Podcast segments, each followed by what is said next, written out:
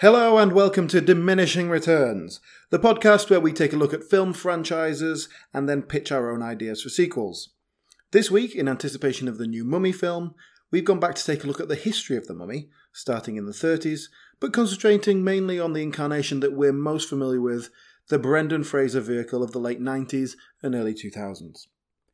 As always, if you'd like to get involved with the conversation, then do come and join us at facebook.com forward slash diminishing returns podcast. This episode contains spoilers for The Mummy, 1932, Abbott and Costello meet Frankenstein, Abbott and Costello meet the Mummy, The Mummy, 1959, Bram Stoker's Dracula, The Mummy, 1999, The Mummy Returns, The Scorpion King, The Mummy, Tomb of the Dragon Emperor. Enjoy.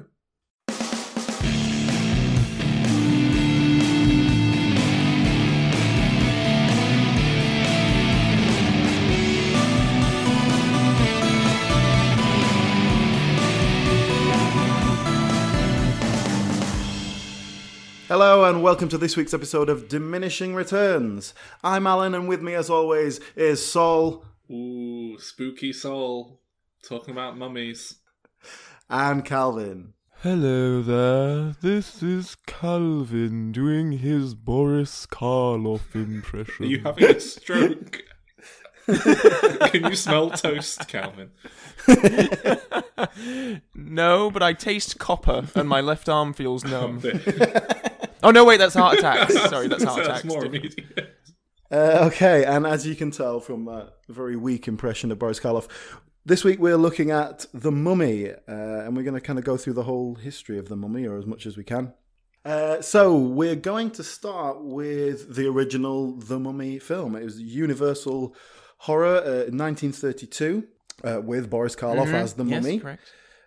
It was part of the Universal Monsters franchise, Dracula and Frankenstein, all that sort of thing. To what extent was the Universal Monsters franchise built from the ground up? Was it just that they happened to be making a, a mummy movie and a Dracula movie and a Frankenstein movie, and then they were like, oh, these are kind of similar Uh, no, no, no. It was just like later on down the line when they started running out of ideas, and it basically it's like the Alien versus Yeah. Predator thing we talked about that a while ago. It's basically, um, oh shit, these um these series are kind of running dry. We've made about like four Frankenstein films now, so okay, we'll just take that asset Cool. and put it with that asset, and then do a crossover. That's, But that's at- what I assumed. at- I just certainly at this stage, Universal was sort of mostly known for making these kind of horror films. Like they, they were not considered to be a very classy studio. Like Warner Brothers, you'd go to Warner Brothers if you wanted some like gangster sort of gritty drama, or you'd go to like MGM for some lavish like wi- you know Wizard of Oz a few years later and um, that sort of thing.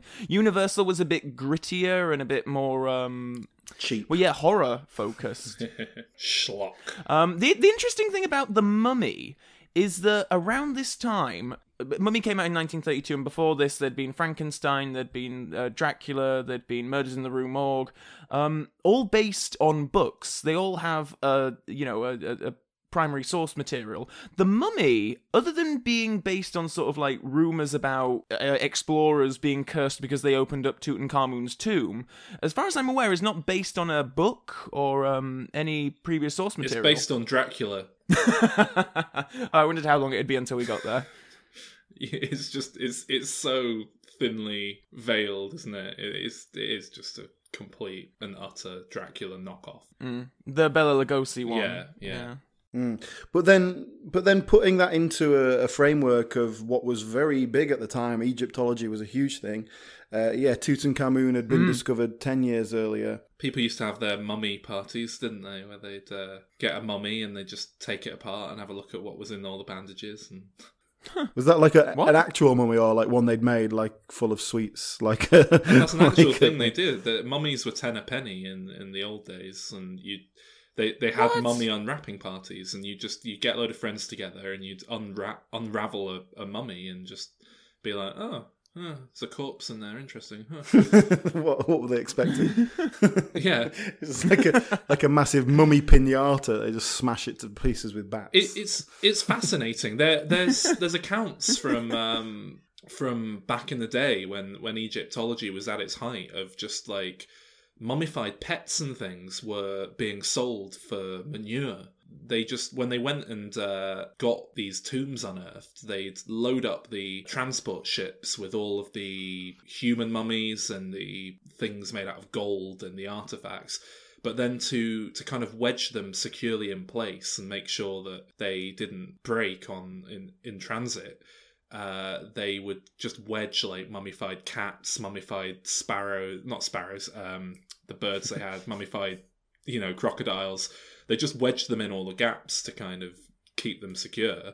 But then that meant when they got to the docks in Britain, they were just left with loads of mummified pets that they viewed as being completely worthless for whatever reason, which is hmm. crazy to think about. But yeah, they, they sold them on to be ground up as paint or, like I say, be used as fertilizer. There's there's cartoon strips from the era where um, you know that people are satirizing the idea of people having crops haunted by the ghosts of long dead Egyptian cats and things. Like it's it's it's really weird that it was just so um, accepted at the time. Well, I guess it was a craze, really, wasn't it? It was like Pokemon cards Yeah. or uh, Pogs. Yeah, so Universal obviously decided to take advantage of this. Uh, Hmm. And they just, Mhm. yeah, took the Dracula idea, put it into Egypt background, and boom, there you go. I mean, we we keep talking about similarities to Dracula. Um, sh- should we explain a bit more about that? Yeah. Like, it's not a vampire, and he's not necess- He's not um sucking the blood of women, but he's the, structurally and piece wise, the film is very very similar, including some of the same cast members in very similar Yeah, roles. it's, it's the broad beats of the plot. It, I think most people, Yeah. those of you who have never seen the 1932 The Mummy, uh, I expect you have a similar concept of what it is that I had before I'd seen it, which is that it's basically a zombie movie. A load of people go into a tomb and a mummy walks around picking them off one by one. That is not Oh, that's what I wanted I know, so bad. That's that's not even close to what admit, it is. It's I was totally expecting, yeah, a man covered in bandages going, yeah, like, like and a isn't that Frankenstein. That's, that's It's people go into a tomb and they uncover this mummy, and then within like five minutes, he just looks like an ordinary human being again. He's kind of restored himself, and he's in love. well, no, it's because we jump forward 10 years. It's just like the mummy escaped. Yeah, the, yeah. the mummy comes back to life and walks off. And then it goes 10 years later, and hmm. he turns up as like And an Egyptian businessman. yeah, and he's made his way to civilization, much like Dracula. So I mean, my I think my my classic uh, vision of the mummy and the bandages and all that is from Scooby Doo. I think that's I think that's the classic uh, mummy. and but so it was interesting to go back to the where it started, and it, it wasn't that at all. Yeah. So when did it become that? Well, the sequels that Universal made are much closer to that. So I don't know to what extent that played into people's perception of, of the whole thing. And I, I think there's a lot of mummy movies that aren't Universal's doing that are probably closer to that. Well, I, I think that you know the first ten minutes of the the first film that we're talking about, that's kind of almost there. It is these people, and they've just opened up a tomb, and they're at the dig site, and then Boris Karloff's behind them, and one of them says a an incantation, and he like comes to life, and he goes over and grabs the map, and then leaves. and- You never really see him moving. it's though, kind of there. No, no, you just see a bit of arm movement, and then you see like um just like toilet roll like rolls like leaving as like footsteps. It's kind of yeah. But um But that, that we are, are- we all in agreement that that's like the best bit of the film? Those first like ten minutes. Well, yeah, as as we, I mean, as we alluded to just then, like we, you and I, Calvin, certainly both went in with uh, very different expectations to what we were given, and I don't know about you, but I, I was so disappointed when I actually came to Oh, yeah. watch this film because this was when I was getting into Universal monsters, and I think I'd seen Hmm. the Frankenstein films, certainly the first two. I'd seen the Wolfman.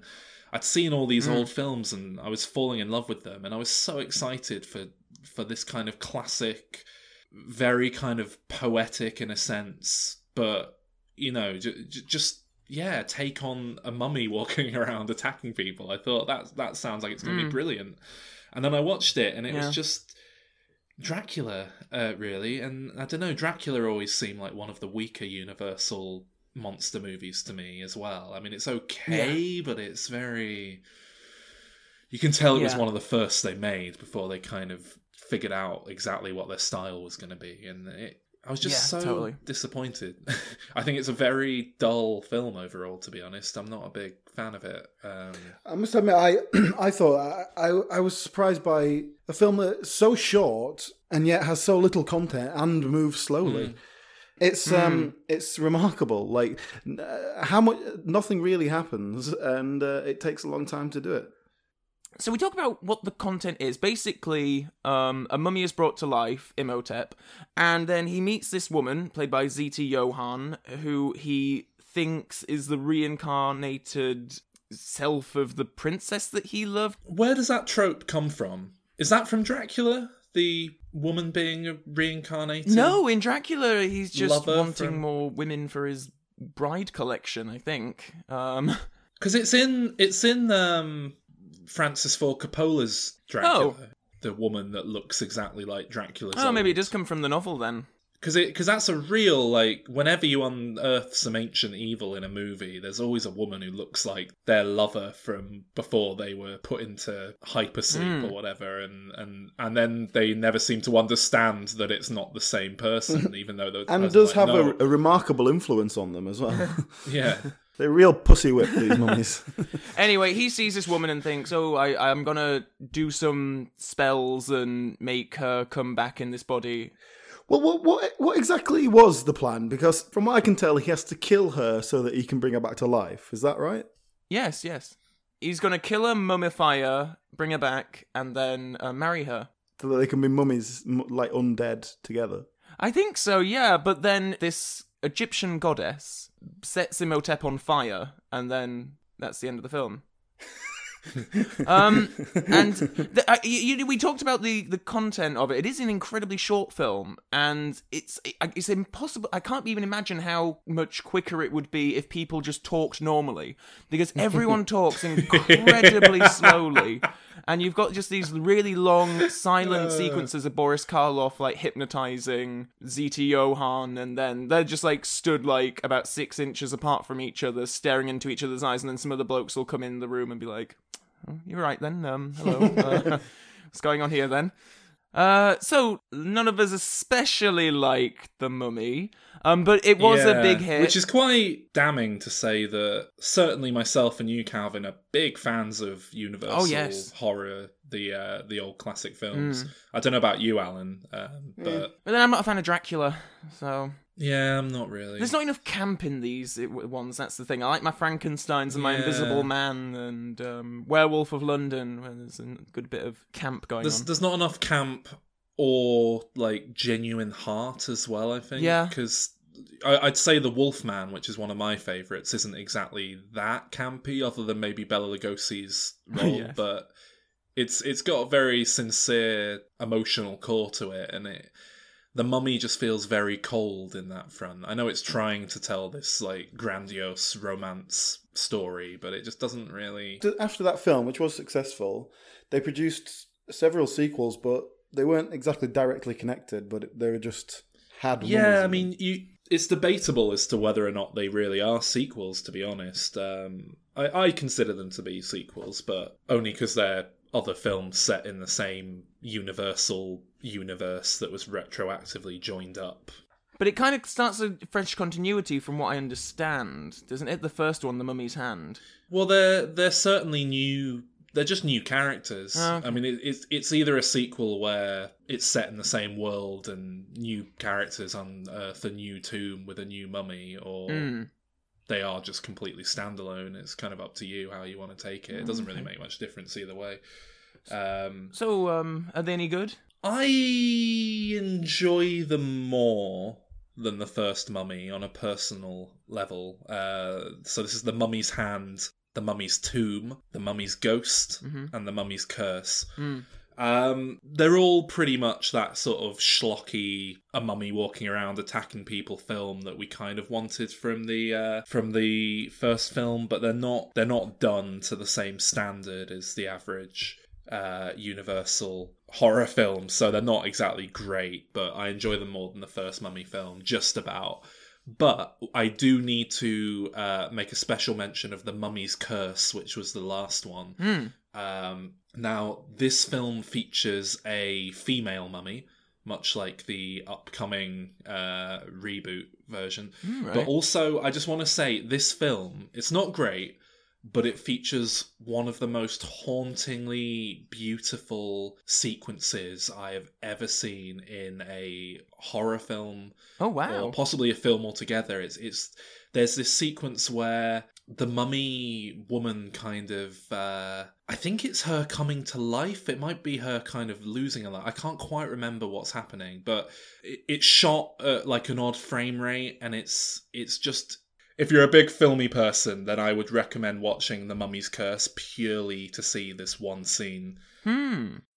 No, well, part, part of the reason why I haven't watched um, them is because they're just quite hard to find in this country. It's like you need to uh, Mm. get them on like set. You need to get them in this big collection thing, and it's yeah, not gonna like them. then- Yeah. Yeah. Anyway. Hmm. okay. Well, maybe I'll check that one out. And uh, then they followed these up with, well, weirdly enough, the the Universal Monsters films started crossing over with Abbott and Costello. like, Yeah. in the in the early fifties, late forties, in fact, wasn't it? Uh, Yeah. Frankenstein. Yeah. So Abbott and Costello meet Frankenstein is surprisingly fantastic. Like it's a really great little film. Hmm. Have you have you seen it? No. No, I've never, I've never watched them. I'm sort of aware of them. I've seen all of their Universal horror films. Um, I think everyone knew the Universal Monsters thing was at the end of its uh, life, and they, they got back loads of the the classic, you know, Lon Chaney Jr., Bela Lugosi back as Dracula. Hmm. They got all these people back to reprise roles.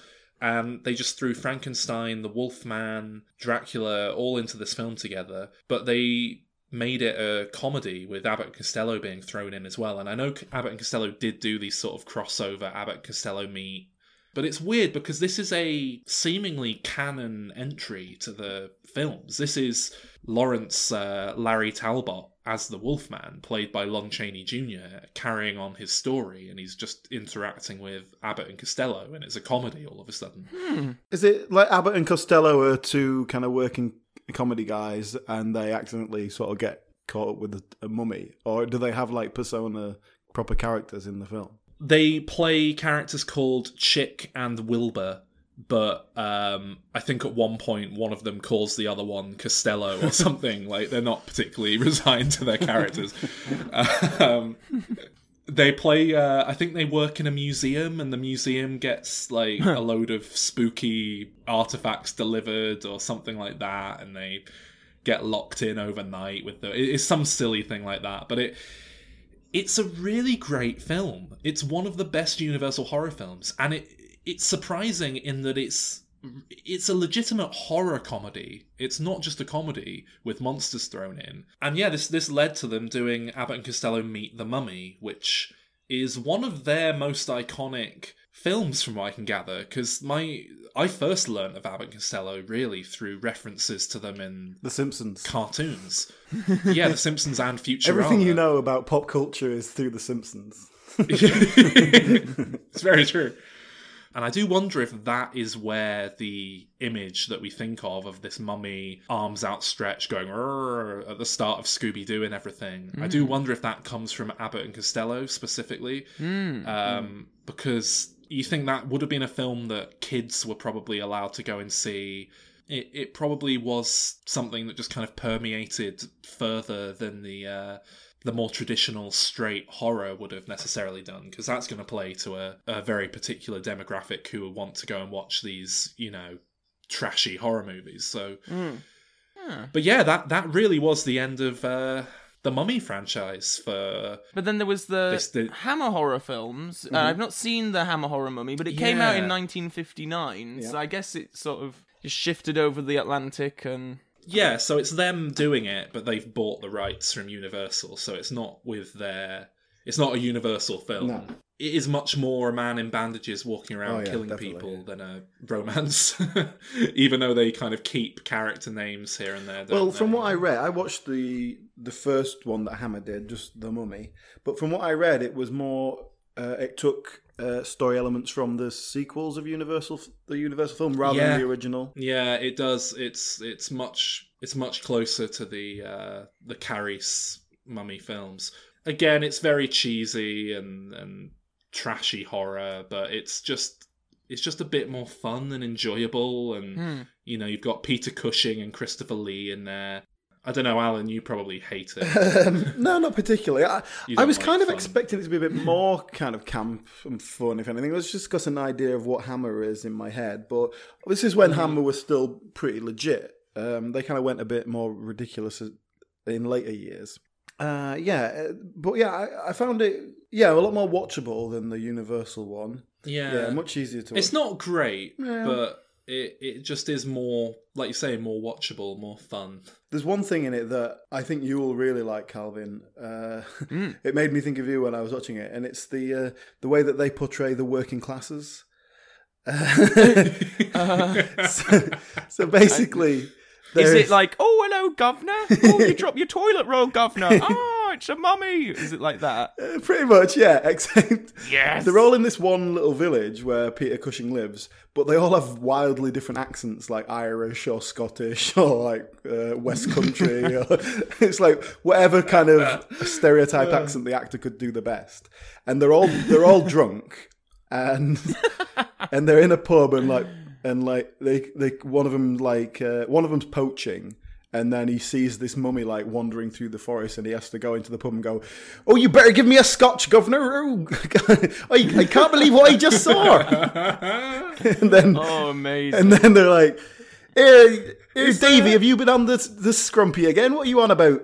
And then Is there a, is there a point in any of these films where the mummy walks down the street and a homeless man like looks at it and then looks at the bottle of alcohol he's drinking and like throws it away? it's, it's perilously close to it But but do you think it's better than the than the original Universal one? Yeah, yeah, definitely.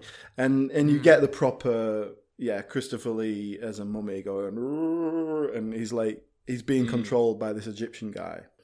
But then they and then they do have the classic like Peter Cushing's wife. Uh, like there's just this sort of really uh, incongruous scene where he goes, "I, I, I say, you look awfully like this this Egyptian princess," and then and then like five minutes later, the mummy turns up and sees her, and he's like, "Oh, princess," and then and then and then it like calms him down. So so it, I'm it's the same. that that has become such an integral part of the whole mummy lore that they all think this princess woman that they all see. so- And in and, and in Yeah, the in the Hammer it's one, it's weird. It's it's the it's crucial to the story because that's how they Mm. catch him basically, or it's how they. Well, they end up just blowing his head off. Really but there is there's a couple of good bits in it. Like there's an interesting scene where Peter Cushing he realizes this Egyptian guy is kind of up to no good, and goes and visits him.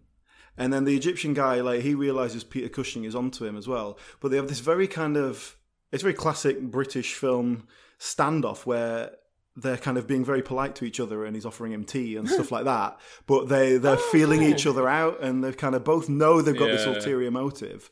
Uh, and it's Oh, it's a I- really cool scene, and it, it, I think you would really like this film, actually, Calvin. Oh well, I, uh, based on your recommendation, I will yeah seek it out. Ten pounds on Amazon. God. So, shall we move on to um, well, our generation's mummy, basically, uh, the Yeah. Brendan Fraser vehicle. Shall we have a quick backstory about how this film got made?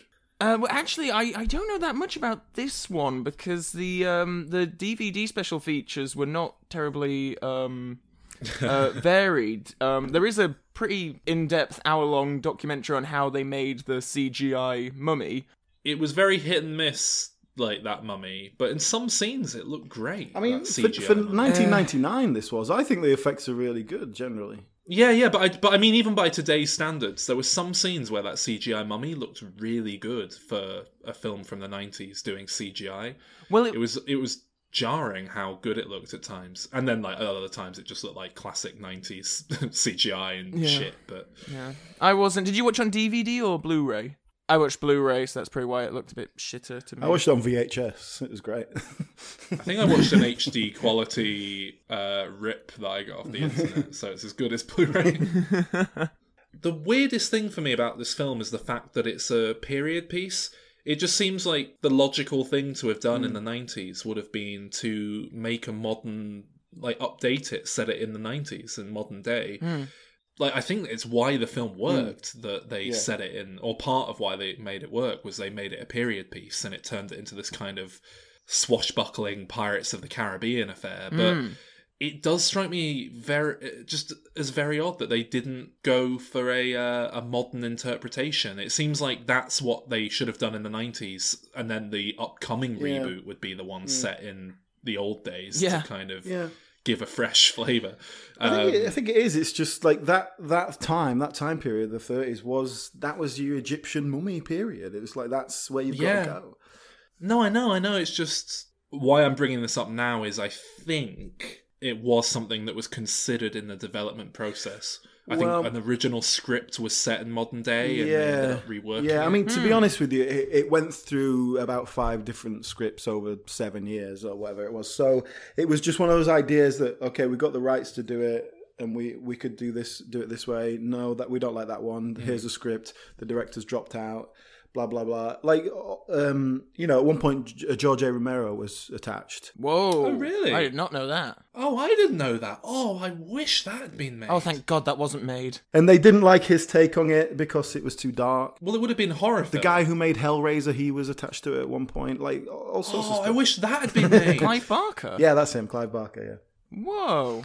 So it, it, it was one of those things. It was in like development hell for, for years and years.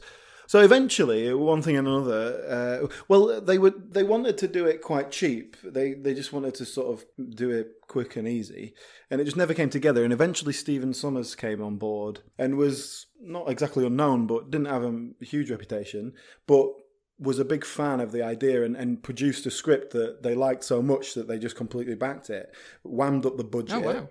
and and um, and then they tried to get like Tom Cruise and Brad Pitt and, and all these people of the day, and Mm. uh, but ended up with Brendan Fraser and and I don't. uh, from what I could tell that he wasn't their first choice. well, he wouldn't be, would he? But that's, I think, I actually think, for the tone of this film, he's perfect. And and apparently they they kind of they they went for him off the back of George of the Jungle. Like that was a big, much bigger success than they, anyone expected. And it was like, okay, he does this kind of comedy shtick. I mean, I don't know. I didn't think he was that great in it. I felt like he was a bit miss pitching it just slightly wrong, and I Oh. think it's because the film isn't quite comedic enough to let him get away with what he's doing. It, it's it feels like it's taking it just a bit too seriously. He should have been cast as um, Star Lord in like Guardians of the Galaxy if they made it in 1999. He doesn't quite seem like the right fit for this one. I think he fits perfectly. Yeah, I don't think, he's you a good get. fit. I- and actually, I think the balance of comedy and action is is done pretty well. Actually, I think it. It's every time there's like a cool badass moment for him where he's like trying to be Indiana Jones, it just feels a bit tragic and lame. I just kept thinking, oh, wouldn't it be better if this was Brad Pitt or something?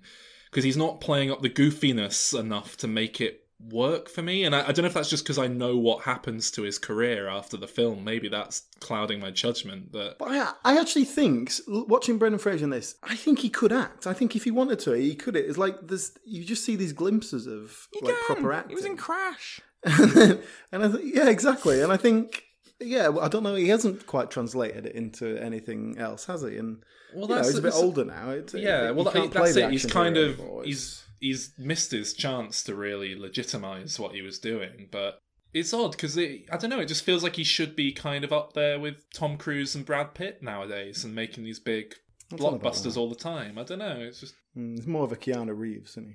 yeah, yeah, right. Keanu Reeves. That's a fair fair uh, Hmm. comparison. But the, well, it was interesting you mentioned um, Indiana Jones then, because I think basically the Mummy is the missing link between Indiana Jones and Pirates of the Caribbean. Absolutely. In this kind of action adventure, the Mummy's more comedic than the, the other two are. Um, certainly more than Indiana Jones. It's much more tongue in cheek.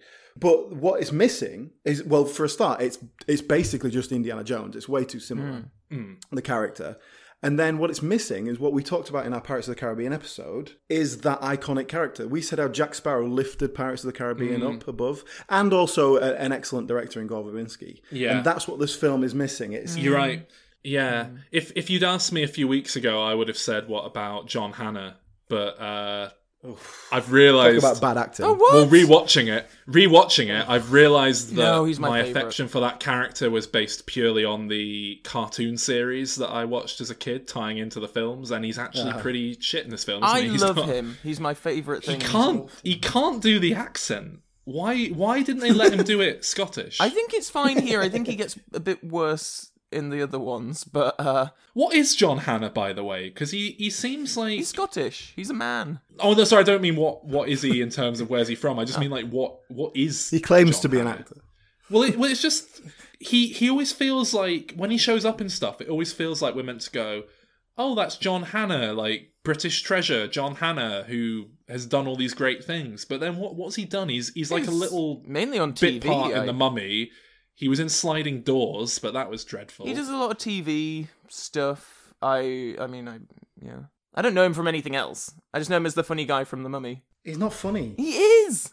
He's, he's not. That's the thing. I, I remembered thinking he was great as a kid, but like I say, I think I'm just remembering uh, his role in the cartoon where he was portrayed by Tom Kenny and he was like the comic relief. He is the I mean, comic obviously- he's- relief. I was going to say he is the comic relief, but and he's great at it. don't think he works that well.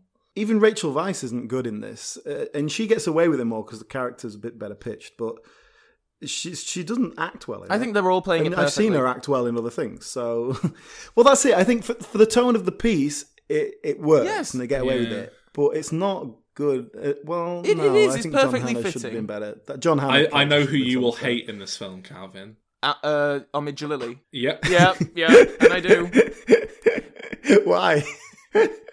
apart f- apart from your your obvious racism, why why don't you like it? No, no, it's not. I'll tell you what it's like, Alan, because I'm gonna I'm sort of on board with this as well. Um, it's like when Alexei Sayle would pop up in the Young Ones. it's just like they've just got this comedian to come in and go, "Hey, what's going on?" Like shouting Yeah, at everyone. Like he does that voice. He does that shouty um, Well, Middle that's it. Eastern If, if this film had been made ten years earlier, it would have been Alexei Sayle.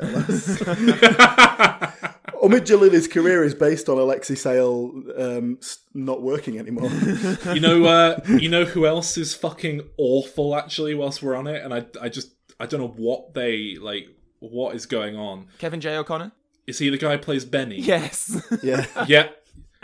Yeah. Uh, yeah. see, that I'm- character, I feel that so- character is pitched in the right place, and it's not a good performance. But I still prefer him to John Hannah. It's right. Number one, that is bordering on racism, frankly. But let's let- like not Why? even What, getting what into- is he? What what race is he supposed to be that is stereotyping? um just he's generic white, like so- Middle Eastern, isn't he? but, he, but he's white, so he could be from anywhere. No, but he. I think he's meant to be Egyptian. I'm isn't quite sure what he is. No, I don't think so. Because they're in the Foreign Legion, so they He's could be from anywhere. Doing anywhere. like a. Borat voice. Yeah, He's from Chicago, the actor. Like at least all the other like slightly bordering on racist stereotypes were like, actors of the right, you know, ethnicity or from the right part of the world to kind of. But this guy is from Chicago. He's mates with the director, from what I can gather. And Yes. he's just like he's just there going, "My wife, my wife," with a fez on and like bad teeth, and it it feels like the Chinese chef in King Kong or something. It just feels really really like surprising that they did that in a Hmm. film from the 90s i and the character's just annoying as well. Let's let's not overlook that. Like it's a it's a really annoying shit character. He does my head in. Yeah.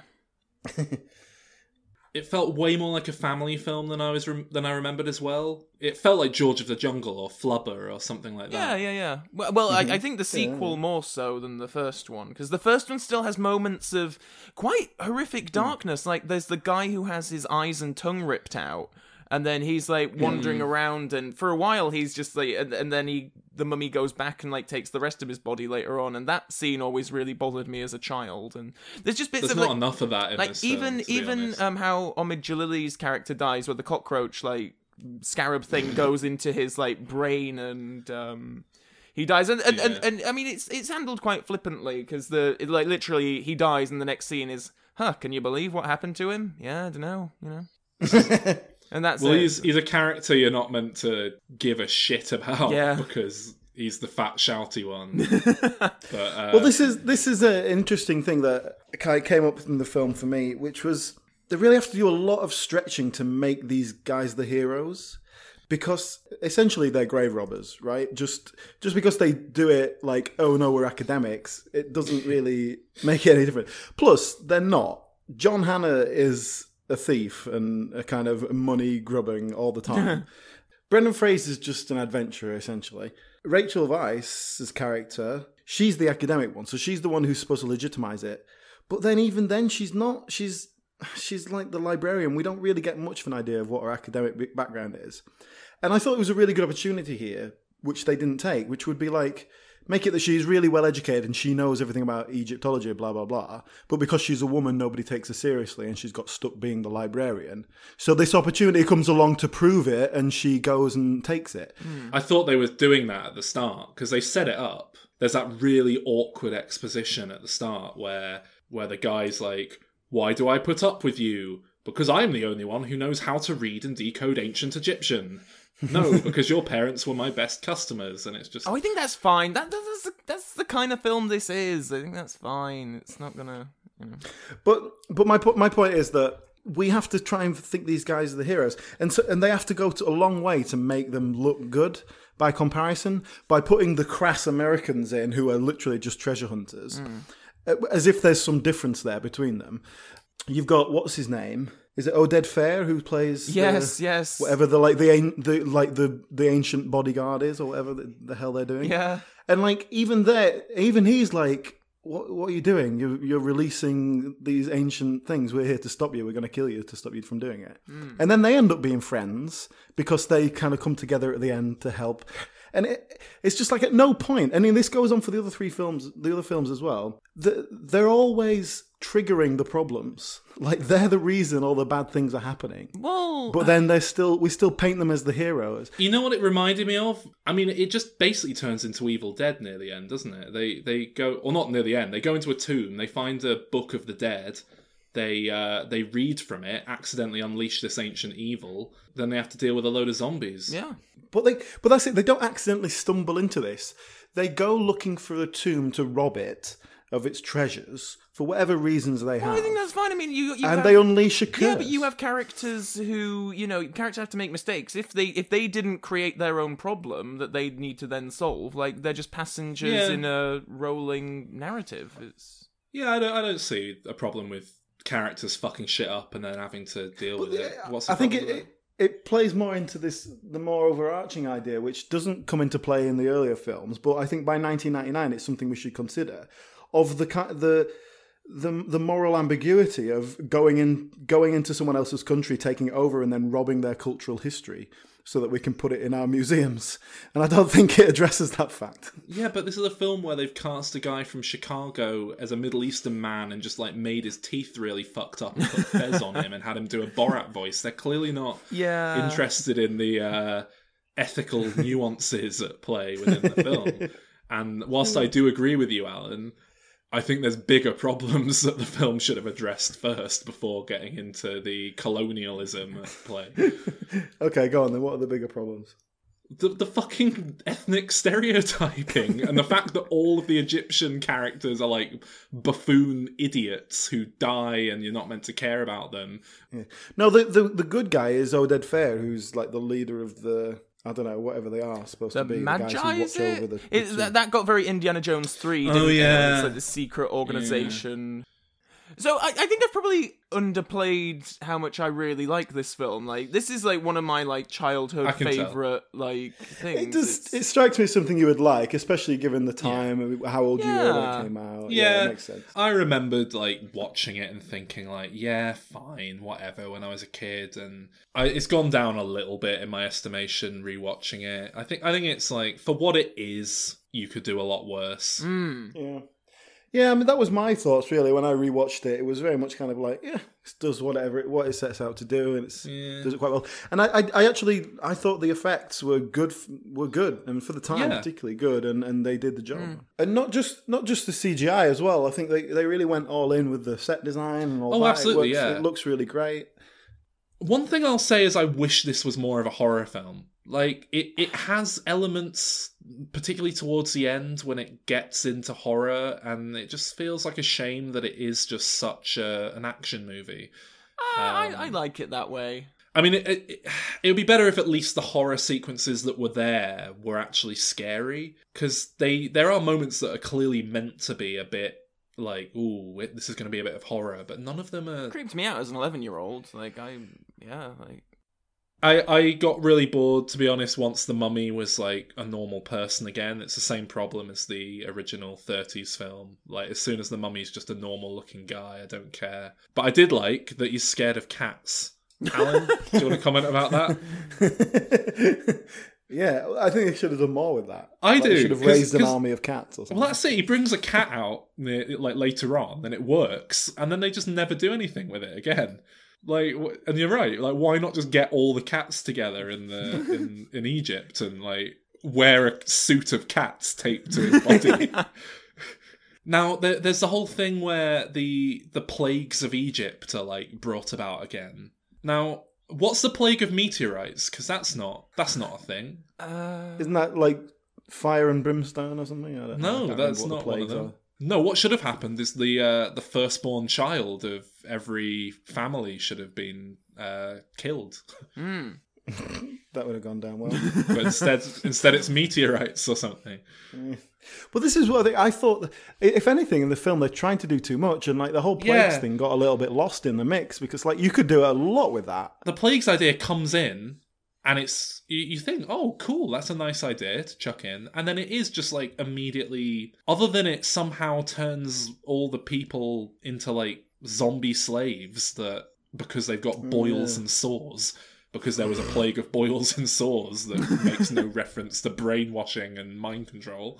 Um, other than that kind of playing into the plot, it just feels largely like, like you say, like a bit of a waste because that should have been a big part of the film. It should have been like You could do the entire film around that premise. Yeah, They exactly, like the, the- the the big- the big plague at the end is going to be some apocalyptic event, especially if it is like meteorites or whatever. Um, but yeah, can you guys guess what my favorite part of the film is? uh, I don't know if I can. Uh, when he's hanging? No. Uh, well, I don't know. um, all the all the zombie mummies at the end. Oh, of course. It is really That's cool best when they all the come marching in and then they like, yeah. Yeah, but you can you can tell this is a uh, a film made pre zombie renaissance, pre Twenty Eight Days Later, Shaun of the Dead, Dawn of the Dead remake, Resident Evil. You can tell it predates all those because just how they're moving, all the zombies are like really like comically flailing around. You can just tell that like the extras don't quite know how to be moving. Mm. Um, but I like that. I like that they just have a load of like zombie mummy subjects that pop out at the end. Hmm. So, um, uh, uh, just a couple of years later, they did The Mummy Returns because the first one, from what I understand, was sort of a surprise success. It was like one of the biggest films of the year and everything. So I suppose it was inevitable that we'd get a sequel. Um, two years later. Shall we deal with the uh, that fucking kid straight away? Should we get that out of the way before we move on? oh, is the kid in the? I haven't seen the sequel since like 2002 or something. So is the kid from the cartoon series in it? Is that where they? Yeah, yeah, yeah. I don't know about the cartoon, but basically, it's made two years later, but it's set what, eleven years later. Yeah. So they've got they've got married. They've got this kid that's ten years old. yeah, yeah. It's the kid from the cartoon. I quite enjoyed that cartoon. Yeah, It I wasn't enjoyed that great, cartoon, but- and I think this film was sort of, uh, you know, they obviously had a franchise mentality when they were going into this now, and it was like, okay, yeah, we can have this film to set up that prequel thing and the and the cartoon, so we need that kid relatable entity in there. It just pretty much sums up everything about bad child acting um, and bad child characters. Like he's the precocious child. He knows every. He's really intelligent, and he he's not scared of the bad guys. Yeah. Ugh, it's just the. it's just the, the epitome of shitty child characters and a shit actor. You know, he, he he got the job because he was like a massive fan of the thing, and in his audition, he could just Really? quote the first film like verbatim, and they hired him on that basis. He's not really done anything That's since, very has he? strange. Freddie both. Can we can we all agree that The Mummy Returns is awful? No, I love it. Or my do you- favorite. Do you, really? Yeah, yeah, yeah. This was my favorite as a kid, and I still love it now. I think it's Why? it's much more fun than the first one, and it doesn't have as much of a mean streak to it, which appealed to me more as a twelve-year-old. this this to me is the epitome of just everything wrong with like Hollywood sequels. It's what Hollywood sequels are criticized for. It's just badly thought through, overblown, throwing CGI all over the shop that looks fucking shit. I mean, I can't defend too that. much of a too much of a franchise mentality like you say it's so concerned with gearing up for these spin-offs and the cartoons and all sorts but ah, not in th- i feel like they've kind of figured out how to do that nowadays in a, a less shit way i, I just i thought this film was awful What, what I thought about the, the first film was that it was missing a personality, either as a mm. director or like as a Johnny Depp kind of, you know, Jack Sparrow mm. thing. It, it was missing something that made it more than just a, a Hollywood product. This felt like a film by committee. You do this bit, then you do this scene, you have this character, you have this character. The sequel, Mummy Returns, is like that, but even more so. And it's like nobody cares about this film. I it's do. just like, right, what boxes do we need to tick to make that happen? like you're you're being the the weird one now calvin by liking this like i was being the weird one before by not liking the first one because it's generally regarded as a i mean it's critically not very well thought of but it's regarded as a good bit of fun mm. people like it this one is generally regarded as a load of crap isn't it that's not just me being No, no, no. Yeah, well, A well, I was negative actually Nancy. really surprised because I remember these films from childhood, like I say, and grew up with them, and I always, in my mind, they were always sort of considered to be fun, like positive reviewed, like good fun, um, fluff popcorn. But they're not really. They're I remember the first one being thought of quite highly, but I, d- I do I don't know. I, I think it always felt like no one really cared about the second one to me. Mm, mm. There is um something about the second one that I don't think I ever fully understood as a kid, and I think I got it on this second time. Um, Is it the plot? uh, well, y- well yes, actually. I, uh, I can't say I ever followed quite. no, what the because I plot was, I was doing. sort of paying. I was I, I, maybe I just didn't pay attention to plots when I was a kid, and just sort of got carried along with. That would explain why you like it. Yeah, I was very confused about all of the reincarnation visions and that kind of stuff because the whole first film is about Imhotep trying to resurrect Anck-su-namun, and then here she's the actress is there at the start, but she's just a reincarnated version of that character from what I understand. And then Yeah. Rachel Weisz is a reincarnated version of the pharaoh that Imhotep killed in the first film.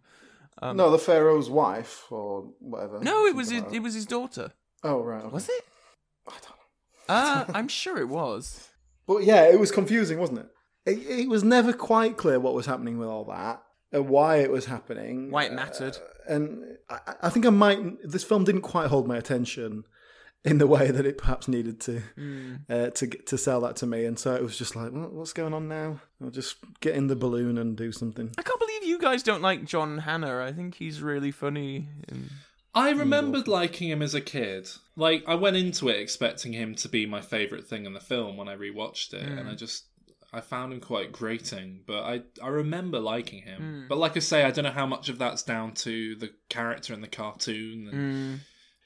Did this this film felt a lot cheaper to me? Like in terms of Yeah. the sets, the CGI is worse, but also like the physical sets, it just didn't seem to have the same It- gravitas. It, from what I remember, it felt maybe not cheaper, but rushed to me. It felt like they had deadlines to meet. Well, it did only come out two years. They were, And for a yeah, it just like felt this, like they were it's, struggling to to hit the deadlines. So the CGI isn't quite finished, and the sets have all been hastily thrown together, and that that was how it felt for me anyway. But uh, what, one other thing I noticed about it, which perhaps is of the time it was made, it felt very kind of video game like. Oh, re- yeah, it really does. Yeah. I mean, I don't know how much of that's to do with the CGI Yeah, may- maybe, or but just the hordes and hordes of enemies at the end as well. It's like these just this spawning bad guys to be like Yeah. fought. Yeah, and, and particularly when they're like not quite human bad guys, which Mm. is like, you know, that they do that so that it makes it a bit easier to murder people in the games. But yeah, there was particularly that bit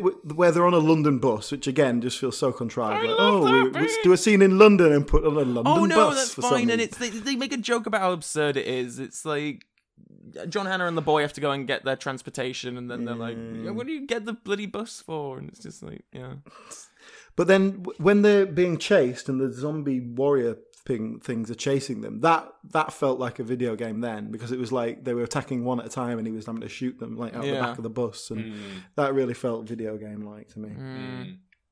The bit that feels most like a video game for me is when uh, Vin Diesel shows up as a PlayStation sprite yes. scorpion. Isn't that something to behold now? It's like I really did feel like I was playing a game. Just the rendering of it is so I don't know. I don't know if you said Vin Diesel as a joke then, or if that was. Yes, it's, it's Dwayne. Dwayne Is that Vin is that Johnson, was that was it? that? I didn't know if you were actually confused or you were making a joke at your own confusion between them.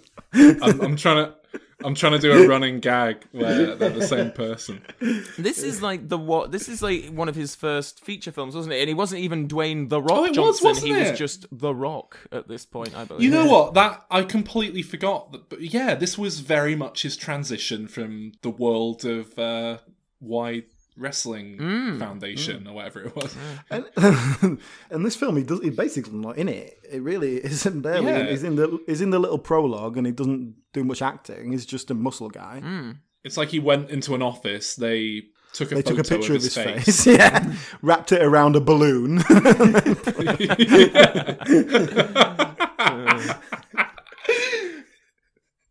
So what is like even when it was happening I didn't really understand. What's the deal with the Scorpion King?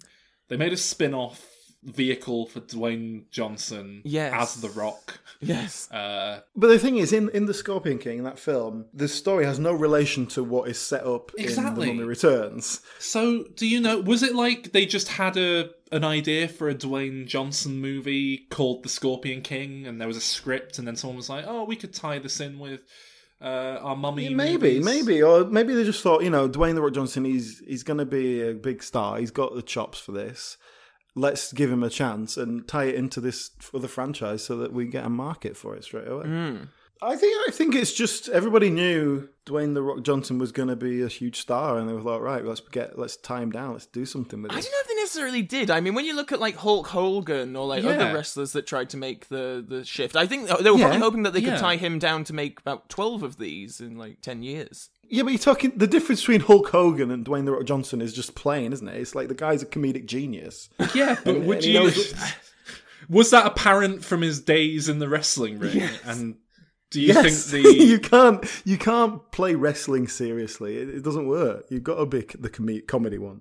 I- why make him such a sort of tangent in the film, like instead of more integral to the plot? Is kind of What what, do you I'm mean in getting The at. Mummy Returns? Yeah, I mean, it, it felt like Well, yeah, I think they just used him then because they wanted someone who looked massive and a bit Middle Eastern. but but then they were like, okay, well, we can do more with this guy. But were they? It felt watching the film like the Scorpion King was already in production at the time. that Uh, So I mean, I don't think it was because the two are so disconnected. Apart from they use the name the Scorpion King, there's no relation to them whatsoever. But it only came out a year, yeah, one a whole year, and that's it. And to make a film of this scale, I mean, you don't see nothing planning. It is a weird thing, isn't it? Yeah, and there isn't even that much background material on it, really. Uh, I don't know. I've never seen it. Like I could understand if the Scorpion King was this thing alluded to in the first film, and the fans were like, "Ooh, we really want to know about this Scorpion King thing. Are you going to do a spin-off about that?" But it's just this random thing they drop into the second film that no one needed or was asked about. It, it just the whole thing feels so strange to me. And hmm. yeah, have you seen the Scorpion King, Alan? If any of us have watched it, it'll be you. Yeah, I watched it. And Is so? Is it is it set in the old days, like ancient ancient Yes. times? Yes, it is. It's, it's proper swords and sandals. Um, it's it's actually it's it's comedy action. Definitely, it's sort of same tone as the other films, but much more child friendly. Like it felt much more dumbed down and like for like a nine year old rather than a fourteen year old, if you know what I mean. Interesting. Um, it- it distinctly different. Does does the job. Uh, it was better than the Mummy Returns Oh, uh, in terms of en- enjoyment of watching it. Yeah, I can believe was that. The Rock still sort of getting into his, uh, you know, was he not found quite found his acting method yet? Oh no, he's he's right there. Oh. He's doing it all. Yeah, and and completely sells it, and, and he has he has the perfect character to personality to sell what that is, which you you know, and, and it'd be difficult to play it straight. Hmm. And he's got he's got the little he's got a little kind of you know cowardly snivelly sidekick, hmm. and um, he has a big fight with Michael Clarke Duncan, and then they become friends and all. It's, it sort of hits all the things you expect it to hit. Hmm. Did it do well? Because it really does feel like the franchise died with that film.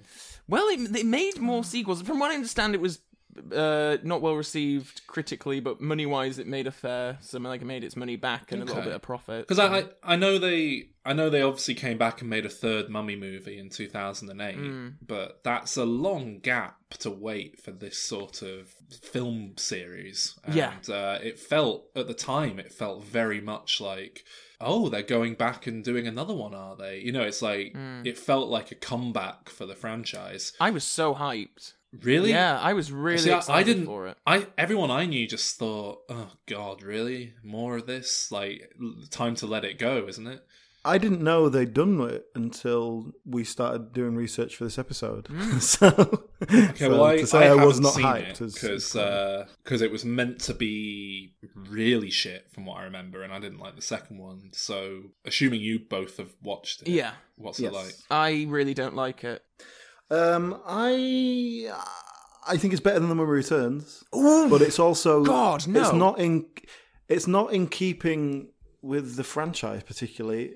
Really? Really tones down the comedy elements. Mm. It takes it takes it much more seriously. You you've still got John Hannah there, who's kind of they they've so they've got a bit of you know shrieking comedy, but But he's minimised, isn't he? He's not really. They jump even further ahead in the future than the previous ones. So we're in 1946, 47 now, and obviously the young boy. Yeah, so we up. jump another 10 years, even though like it's only six or seven years. This kid that they had that wasn't even born in 1999 is now 25 years old. Yeah.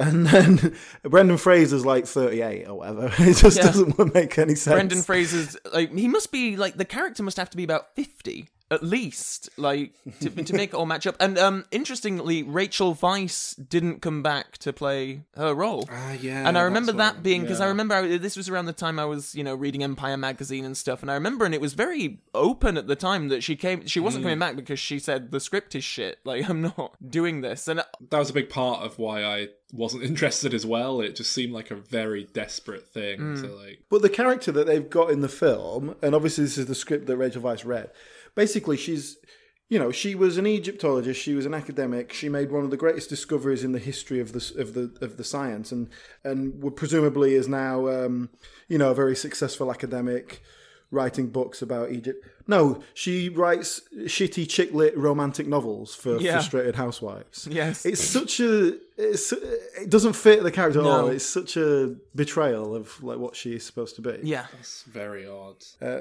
but yeah, and and then rather than bring in another character, they just change the actor, yeah. which for such a high profile character, you can't get away with that. Yeah, it's really jarring, isn't it? Especially when you watch them sort of back to back like this. And it's not I'm not going to say that Brendan Fraser and Rachel Weisz have the greatest chemistry known to the acting craft, but they did have something together and they played off each other quite well. They looked Yeah, good together. yeah. This new woman, Maria Bello, I don't really know her from anything else, but I yeah, she's really well, the same. one thing she isn't is uh, someone who can do a nat- natural English accent, Oof, God no. uh, which is kind of rather crucial to the, Yeah. the role. I mean, yeah, the accents were slipping all over the place in this one. Even John Hannah, I like picked up on a few points, which and the little kid who is like at 10 years old has the crispest English accent you've ever heard. yes, Is now full blown American. yeah, yeah. this occurred to me when watching the film, and I, I, I think it's um, it's a, it's a wider discussion point. But this film is obviously Brendan Fraser's getting a bit old, and we're going to need someone else to take over the franchise at some point. So they have his young, dashing son. Now, Ah. The the point I want to talk about is has this ever actually worked? When like I'm thinking like Indiana Jones and Shia LaBeouf, and like has it ever worked where you have Um, the hero passing of the torch. no, specific. Spe- Or do you mean specifically their Specific- child? Father to son. specifically passing the torch from the established star of the previous films to a new guy who's going to take it on and make a success of it. I, I don't think that's ever worked. The only time that I can think of is um, Star Wars The Force Awakens. But that's different. That's not the exact same thing because it's a saga, and I, I'm not sure if the films are entirely dependent on the stars of the previous one. Uh, well, Star Trek kind of to an extent Hmm. with. Uh, but they'd already established that as a new generation. That's the thing. In the Picard TV was series. already established at that point. Hmm. Um, I'm trying to think. Even in TV shows, when they like bring in a new cast of characters, it rarely works. Um, Anyway, Luke Ford is quite bad in the film. The actor who plays the character, and he's not really gone on to anything of note since, from what I can tell. So. See, there's- he doesn't do anything bad acting wise. It's just completely bland character and characterization, and Yeah, and I think part of that comes down to him. Like, I think pointless. Brendan Fraser, for all of his faults, he's got personality. yeah, Brendan Fraser has personality exactly, whereas this new guy doesn't. And then we're supposed to care about him romancing this um this Chinese lady. Yeah, that was all shit. But I tell you what, I did like the the father son elements through Brendan Fraser and the and the other guy. Hmm. The you know Brendan Fraser's like, oh shit, I haven't been much of a father recently, and and those little emotional moments, it worked. They just did it enough to give it a bit of emotional resonance, give the characters a bit of depth without making it like too over, you know, actually relevant to the sort of plot line. I hmm. like that bit, and I thought you know Brendan Fraser actually doing a bit of acting and all that. It was hmm. good. Um, I, I suppose that the it's nice that they change it up a bit and go to Egypt and uh, they go to China instead of Egypt rather. But even when they get there, Salt, I remember you had a complaint about Pirates of the Caribbean where it all just starts to look the same. This like they go to China, but they're still in deserts, and it's like Yeah. it just looks exactly the same. And uh, they shot in China, but I was hoping for some like bamboo forests or something. Yeah, I remember thinking that from the from the trailers and stuff when it came out that it looked just so samey. But yeah. was it made on a lower budget? Because it always no. felt like it. Really, No, it always looked like such a cheap film from the promo material as well. No, no, no. It was uh, made for more money than the other ones, um, and I think this was supposed to be a right. We we took a break, we longer break than we should have done. So here we are. We're going to kickstart it properly, and this is going to be a proper Universal franchise. And yeah, there there was a fourth one. Like all the actors were signed on for like three more films and Really? whatever, and. Yeah, M- Maria Bello, the actress who took over from Rachel Weisz, was very confident about it, saying, "Oh no, it's absolutely going to get made, and we're all gearing up to do it now." And then just never did because they went down the reboot route instead. Well, they they tied in a Scorpion King straight to video sequel with the release of that one, didn't they? Mm. I I I had no Yeah. idea this franchise had been going for as long as it has. I've I've only just seen before we started recording that they've made four Yeah, I know. uh, Scorpion King sequels, but I do remember I th- this one coming out around. It was the same year, wasn't it? So I think it was very much uh, conscious. Yeah, I think they were trying to cash in on that as well. Yeah. Yeah. The fact that there was renewed interest. I'm assuming none of us have seen any of these uh, films, have we? Nah, they look Well- dreadful. But yeah, I mean, the, the most recent one was 2015, so it just seems Wow. like they're still plowing ahead with uh, Scorpion King movies. Very But well. all, all, but all completely panned. Like they're all shit. Everyone said they're well, they're all straight to video, Yeah, like exactly. trash. well, the, the, but- the fourth one was straight to Netflix, is what it was. Oof. oh, really? So maybe that's what's facilitating it. Hmm. Straight to Netflix isn't the uh, Martin Scorsese's new films going straight to Netflix. But my, my point is that even the straight to video route. You mean it wasn't like Netflix commissioned it? They just No, no, made no. it I think they just- get it uh, out on that's- Netflix. Yeah, it's probably because that's the new thing to do now, rather than try and cheap uh, crank out cheap DVDs. It's just yeah, put it on. Netflix. That's the future. Man. Yeah. Well, yeah, the DVD market isn't what it was. Huh. The uh, just to jump back to the Dragon Emperor For, with all the supernatural stuff, and there's a terracotta army that comes to life, and hmm. all blah blah blah. Okay. This, even with all that, the Yetis were a bit too much for me. Yes. it, crossed a yeah, line. Yeah, I remember there being Yetis in it. Yeah. I guess because they're not a supernatural thing that's been brought to life with magic or something. They're just sort of living in the Himalayas and just. All the other things in the franchise are like magic exists and a human being has done something with magic to imbue this object with power or transform themselves or something like that. Whereas the Yetis there, the idea is, oh, Yetis exist, just this magical Hmm. fictional animal just exists. And uh, yeah. yeah, I, I can see how that would be a bit. And just another thing as well, in uh, in terms of uh, what we're talking about the first film being not particularly uh, ethnically friendly. Um, This third film, I thought there's. I mean, it's set in China, and there's a huge part of the supporting cast are, are Chinese, and they seem to do it legit, legitimately. You know, Yeah, I mean, yeah, they all yeah. speak English, but you know, it was like, it was, Was like- this, um, but like they didn't. They Was this part of the new trend to appeal to the Chinese? I was thinking that or did it kind of watched it. predate that?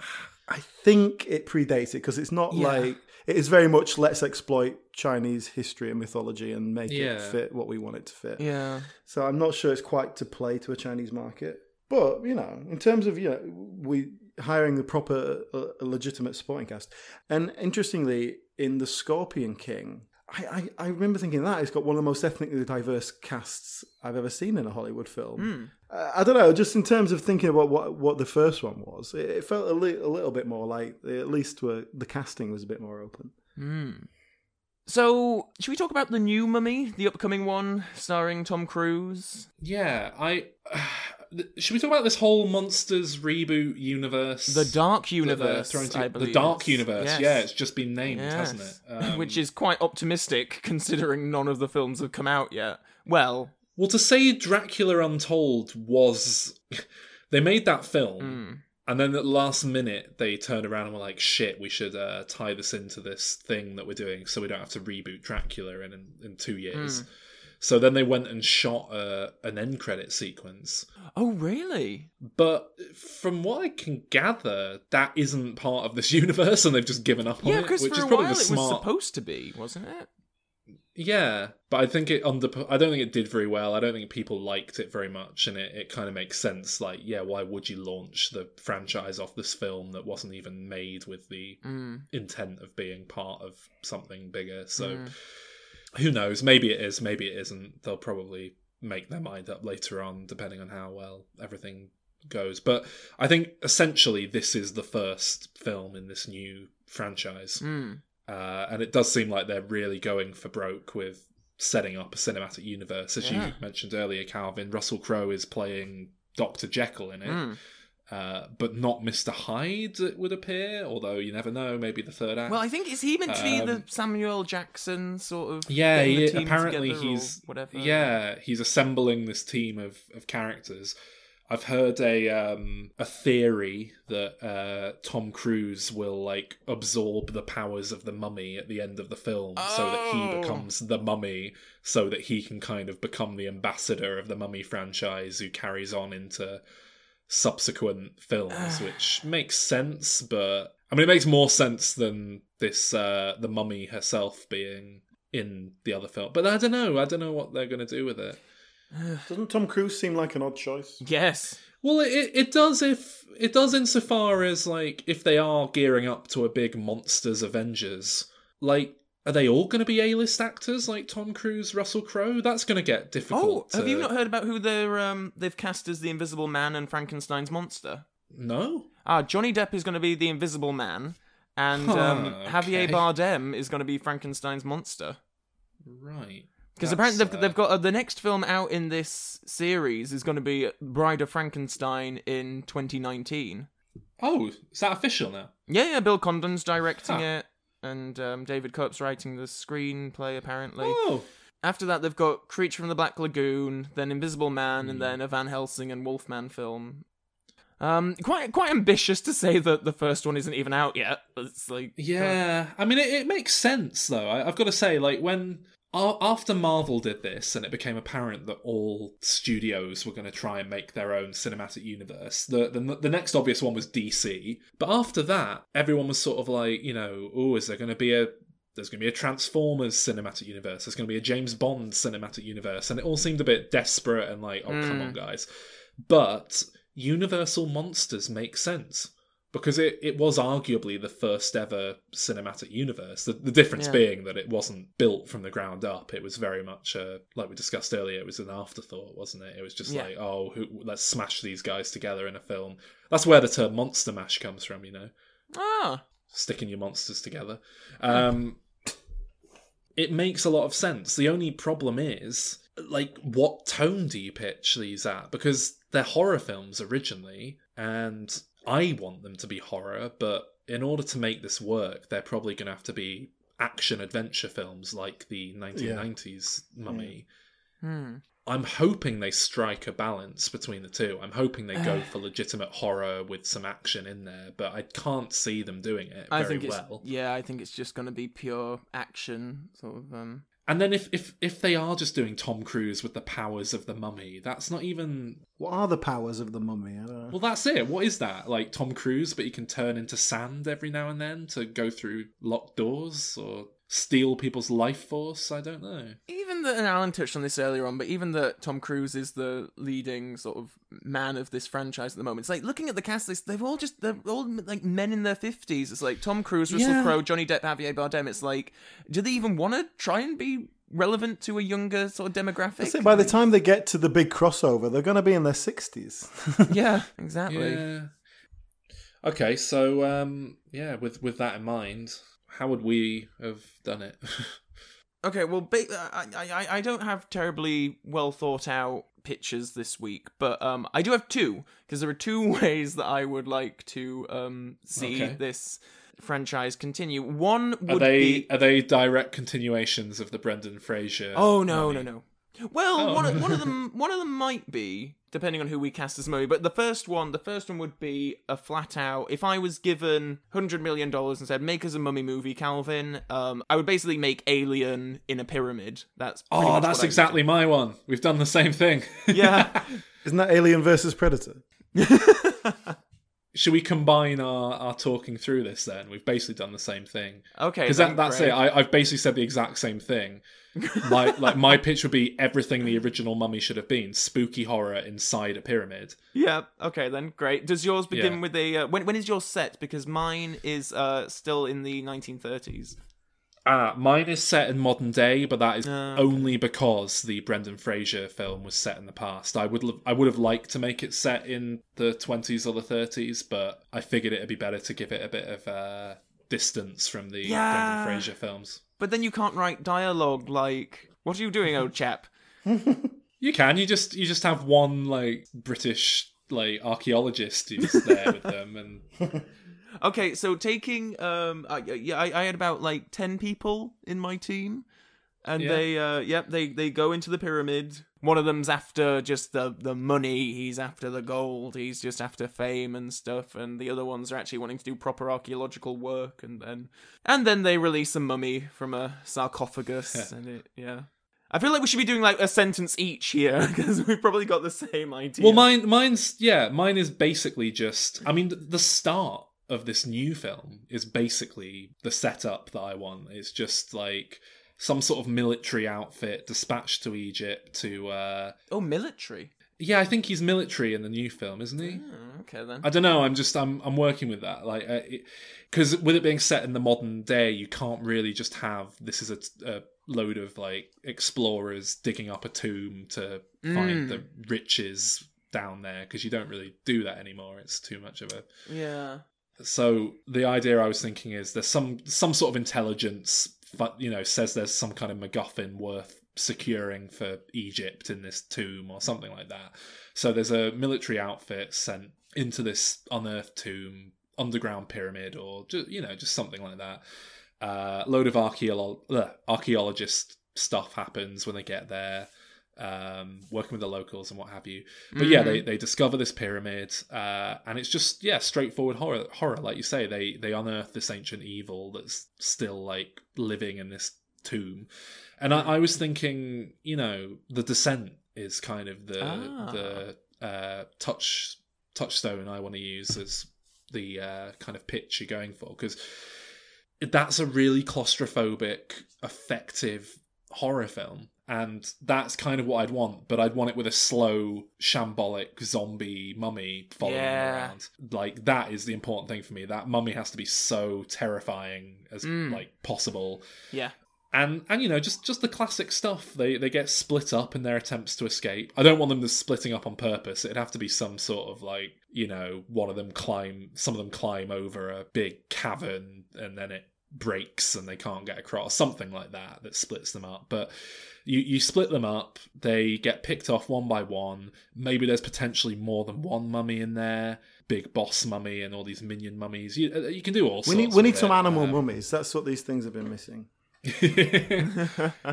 I'll save that for the sequels when you get a bit more campy and silly with it. Because Yeah, that's the thing. I think I think this really needs to be played seriously. Like Mm. Legit. I think there's legitimate horror with the idea of a mummy that's just not been done, and certainly hasn't been done or even attempted really since the '60s. But even then, I don't. I don't think it's ever been done well. Um, but I used to read hundreds of, of spooky stories for kids and so on when I was younger, and the mummy stories were generally really effectively scary Yeah. things. So yeah, like did you say Alien in a pyramid? The Descent was just Alien Underground, so we've kind of gone for similar. I've just gone for a more modern example, I guess, because I, I I really want it to make heavy use of modern techniques and Hmm. Do you want to know what my other um, idea Yeah. was? This isn't fleshed Yeah. out at all, but it was uh, Tina Fey and Amy Poehler meet the mummy. and uh, in modern day New York, uh, Amy Amy Poehler and Tina Fey are living together in an apartment, and they uh, find this mummy. Um, because some like burglars break in and accidentally leave a mummy there instead of another house or something, and they have to look after it, and uh, it's uh, yeah, and then they get r- uh, caught up in some crime, and uh, they make friends with the mummy. They each learn a bit about each other. you've you've missed a trick here. The the thing the thing we do is we make this really sincere, scary film. Then we go comedy and we bring in uh, Tina Fey and Amy Poehler to do Tina Fey and Amy Poehler meet Frankenstein, Yeah, and then meet the mummy, meet meet all of them. But I like that. You know who I could totally see doing so and so and so and so meet the mummy. Like I could see it. Like I wouldn't be surprised if it's announced. in a Simon few Pegg and Nick time. Frost. No, but that'd be good. That'd work really well. Uh, Patrick Stewart and Ian McKellen. No, oh, I would love that. Um, Seth Rogen and Seth Rogen and James Franco. Don't they? Two. They they just seem like two people who would do Yeah, that. they were my second choice. But but the reason I'm saying them is they seem like two people who might buy the rights to make that film. It'd be Seth Rogen and Jonah Hill, and then James Franco would be the the mummy. It'd be it'd be Jay and Seth. Jay, what's his name from This Is the End, and Seth Rogen. It'd be those two. He's the straight man. Jay's the straight man. And James Franco would have a, an inexplicable cameo as like the The captain of the ship the, who dies. the the captain beginning. of the ship on, a, on an iPhone for two seconds. All right. All right, Alan, what's uh, what's your mummy sequel? Um, well, I Oh, went, I'm Alan. My idea is called The Daddy, and it's about Brendan Fraser as a baby left on his doorstep, and he has to look after it like a dad. Oh no, no, Al- Alan would have Brendan Fraser and Dwayne the Rock Johnson as best mates yes. who have Oh, to look yeah. after a, a oh no, Alan would have Brendan Fraser as the dad, but Dwayne the Rock Johnson's head superimposed onto a little person's body, and it turns out that Dwayne the Rock Johnson is a like a criminal on the run from the law, like an old Looney Tunes cartoon, and he and he pretends to be the baby so that he gets adopted. Oh, brilliant. All right. Well, I was gonna. I did think of the daddy with Ray Winstone, uh, but it didn't get any further than that. uh, anyway, so I wanted to do a, a- a reboot of the Mummy, do it seriously, but I just thought, why not go to the obvious source, which is Tutankhamun and that that story of how all that was uncovered.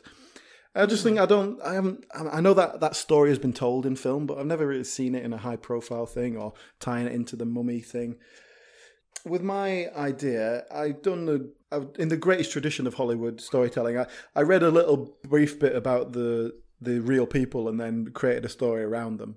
Okay. because we we're far enough removed from them now. They're all dead. We we can libel them as much as we want.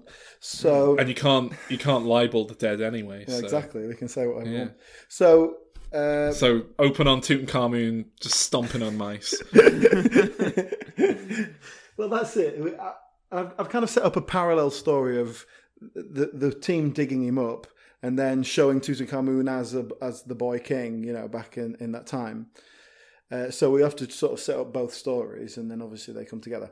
So it's set in 1922. They've been they've been digging up the Valley of Kings for, for years. Howard Carter finally discovers Tutankhamun's tomb. He summons his patron, that's Lord Carnarvon. Okay, so character wise, uh, Howard Carter, he's, he's a very sort of gentle, artistic type. You know, he's he's drawn to the aesthetics of Egyptology. He's an expert on the languages, that sort of thing. Whereas Lord Carnarvon is much of a loud, blustery, like upper class type. He's he he just wants to blow up the tomb and get all the treasures out and all that sort of thing. Uh, but he's not the bad guy. Uh, Carnarvon's not the bad guy. He's not evil. He's just a bit of a boy. Uh, like you know, he's just like Yeah. and he's not very nice to the natives because he's like the English IO and everything. Huh? He likes to stomp on mice, whatever. This so then there's um, uh, huge publicity surrounding the opening of the tomb. So journalists are vying to be the official reporter of the find, uh, and so then we're going to set this other this other character who's a ruthless journalist called Henry Morton. He doesn't get the gig. He doesn't get the job to be the official reporter. So he's like, shit, what can I do to get in there? And this is going to be the main bad guy of the piece. So he goes round to speak to Carter to try and like I don't know bribe him, whatever he needs to do to try and get on the gig. And he finds Carter making love uh, with another man, and so he uses this to blackmail him. And he gets himself onto the onto the excavation team. So there are three sort of main players. And then running parallel to that, you've got the story of Tutankhamun himself. Now, he was the product of severe inbreeding, so he had all sorts of weird ailments and physical problems. And he became he became pharaoh when he was nine or ten years old. And so he's going to be like managed and manipulated by an, this advisor called he's called I. Uh, it's A Y. I think it's just pronounced I. Uh, like he was he was an advisor to his father. Can, can we please have um, Sacha Baron Cohen as the advisor to I? yeah, Just, I mean, or, he or- oh, no, as the father. So whenever he walks in the room, he can go I. Okay, so I is the main bad guy, and he's just using Tutankhamun to further his own power. But then on the other side, we've got this priest who's trying to take care of Tutankhamun and his soul, and generally. So ultimately, I manages to kill Tutankhamun. He makes it look like an accident. So uh, his job is done. He takes the throne. He ascends to power himself. But the priest who oversees the burial of Tutankhamun uh, he mummifies him, whatever they do. The priest puts like a special incantation or whatever on the tomb so that the boy king can come back to life and, and wreak vengeance or something. So then, boom, later on, Carter unveils the tomb.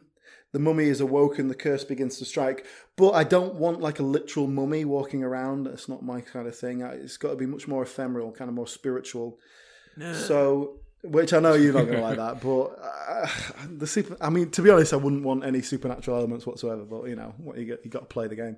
So, Yes, you've got to make it entertaining. so then people in the expedition they start dying. We can have these kind of mysterious deaths that could be an accident. Lord Carnarvon dies from an infected mosquito bite. Uh, it's just put down to bad luck or you know the bad uh, health or whatever. But then Carter he discovers a mosquito bite in exactly the same place on Tutankhamun, and it's like, oh, it's got to mean something. There's got to be some connection here. And then eventually, enough coincidences come together that he managed to work out there is a curse. And then he starts studying these other ancient documents. He realizes that to lift the curse, because obviously he's at risk himself here, he he also he has to find the mummy of I and raise him as well in order to create a final confrontation. So he does that. He finds it. He breaks open the tomb, and that mean and reads this incantation, whatever it is you need to read.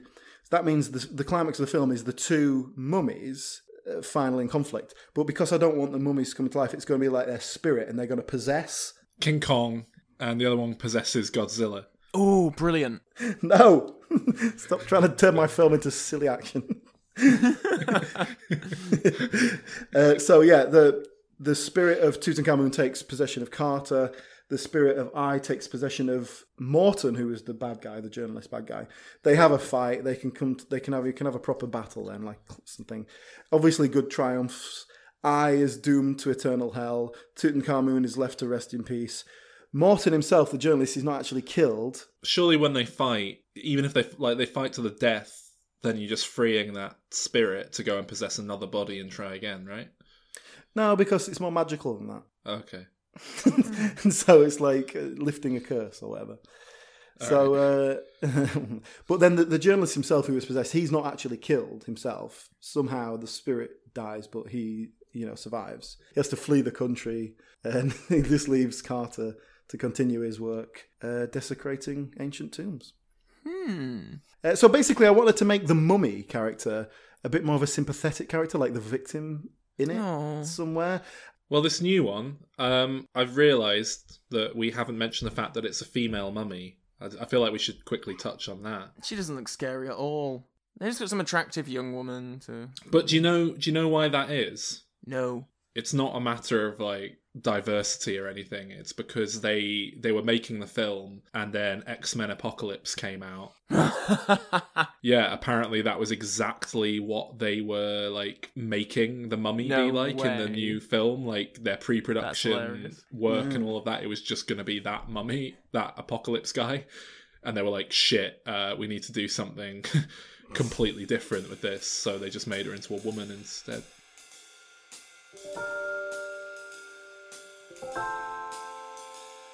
There you go.